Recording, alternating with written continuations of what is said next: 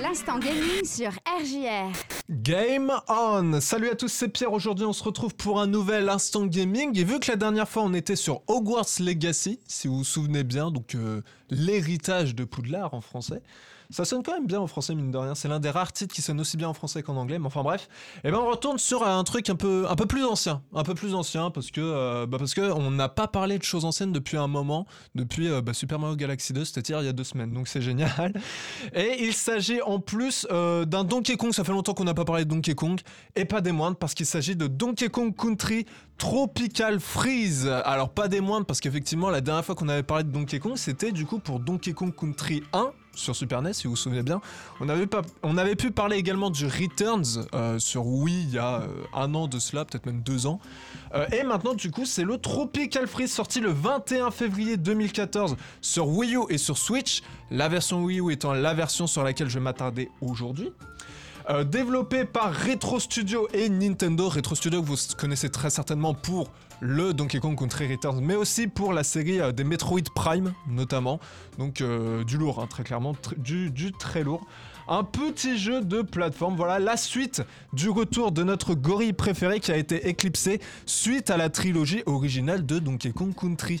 Alors le retour c'est marqué sur Wii avec DKC Returns, je vais l'appeler comme ça, sera plus court, sera mieux.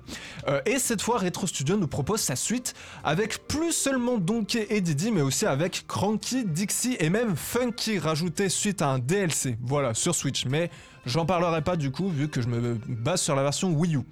Les héros se retrouvent chassés de chez eux par les vikings. Ils doivent donc parcourir 6 îles pour chasser les guerriers du Nord et rentrer chez eux. Voilà, c'est globalement le synopsis euh, de, ce, de ce jeu. Voilà. On commence tout de suite avec le gameplay. Et bah pour ce qui est de la maniabilité de Donkey Kong, elle est quasiment identique à celle, euh, à celle du Returns. À la seule différence qu'il n'y a plus la possibilité de souffler. Souvenez-vous, on pouvait souffler dans le Returns. Là, on peut plus. Mais à la place, on peut tirer des poignées qui sont situées à même le sol euh, pour déclencher des événements. Je vous en dis pas plus. La grosse nouveauté de gameplay se, trouve surtout au niveau des membres de la famille Kong. hein, la principale nouveauté. Euh, alors dans le Returns, on avait la possibilité de jouer seulement avec Didi, toujours avec son jetpack hein, qui nous permettait de planer quelques instants.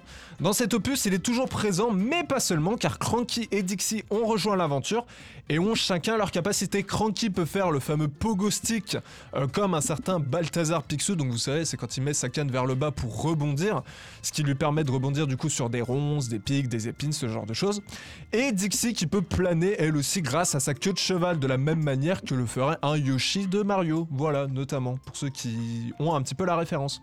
En ajoutant à ça le gameplay aquatique qui est également très réussi avec la nage de Donkey, les capacités des personnages qui nous accompagnent, toujours spécifiques à chaque personnage et ça fonctionne très bien en plus donc c'est franchement énorme. Euh, sans oublier également le super pouvoir des Kongs qui permet de transformer tous les ennemis à l'écran en un bonus spécifique en fonction du Kong qui est avec vous en plus de ça. Euh, mais je vous en dis pas plus, je vous laisse découvrir. En bref, un gameplay très complet, toujours aussi réussi, qui s'accorde à merveille avec le level design, ce qui en fait d'ailleurs le plus gros point fort du jeu. On passe tout de suite maintenant au level design parce que je rappelle que moi je fais pas mes transitions à moitié. Euh, le level design du coup qui est génialissime, toujours en parfaite adéquation avec le gameplay comme on l'a dit à l'instant, ce qui est la plus grande force du jeu. hein. Comme je vous l'ai dit de façon, dans un jeu de plateforme, tu combines gameplay, level design, t'as réussi 50% de ton jeu de plateforme. Le reste après, c'est secondaire, ça vient après et une fois que tu réussis tout, t'as le jeu ultime j'ai envie de dire. Tu as le jeu ultime. Mais surtout, le meilleur, le jeu n'est en rien répétitif. Chacun des niveaux possède sa particularité, sa spécificité qui en fait un niveau unique, intéressant pour un jeu rempli de, bonnes- idées.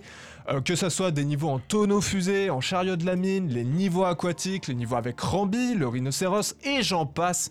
Le level design est vraiment magistral, une véritable perle. Seul reproche, en plus assez personnel euh, pour le coup, ce serait le fait qu'à certains moments, Donkey Kong seul ne soit pas suffisant pour récupérer tous les objets qu'il faut récupérer avec les pièces de puzzle, les lettres Kong, etc. Ce qui était pourtant possible dans le Returns.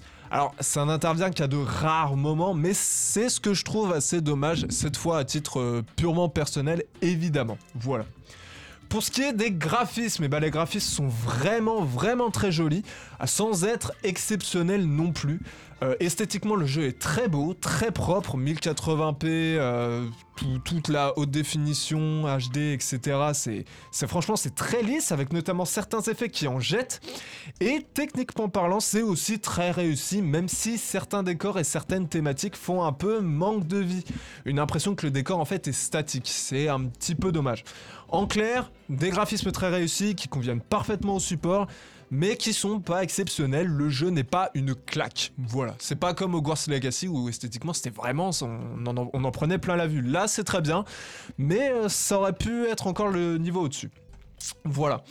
Pour ce qui est des sons maintenant, et eh ben pour ce qui est des musiques, il y a tout pour faire plaisir à tout le monde.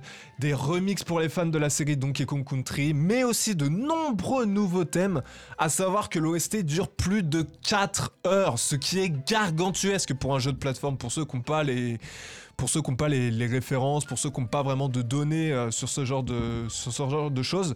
4 heures d'OST, c'est vraiment une OST digne d'un RPG. Et là, on est pour un jeu de plateforme, donc c'est vraiment euh, énormissime. Et personnellement, je ne résiste pas à la tentation de faire écouter l'un de ces thèmes juste sublimes. Nel, je te laisse augmenter le son, s'il te plaît.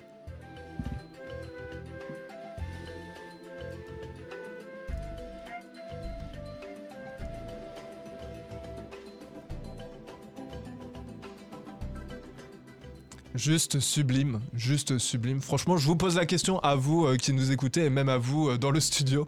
Franchement, euh, extraordinaire. Extraordinaire cette musique. C'est vrai qu'elle est très agréable. Ah, très agréable, très très agréable.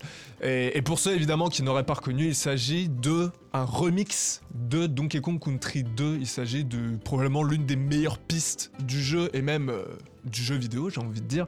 Il s'agit du Sticker Bush Symphony, appelé également Bramble, de Donkey Kong Country 2. Juste euh, énormissime, le remix, c'est magnifique. Il est juste énormissime. Pour ce qui est ensuite des bruitages, bon, c'est assez classique, en plus d'être repris de son prédécesseur, donc c'est très bien, pas grand chose à dire euh, là-dessus. Mais voilà, comme je vous l'ai dit, l'OST c'est vraiment un gros gros morceau du jeu, c'est vraiment quelque chose, euh, c'est vraiment une grosse partie, une grosse portion.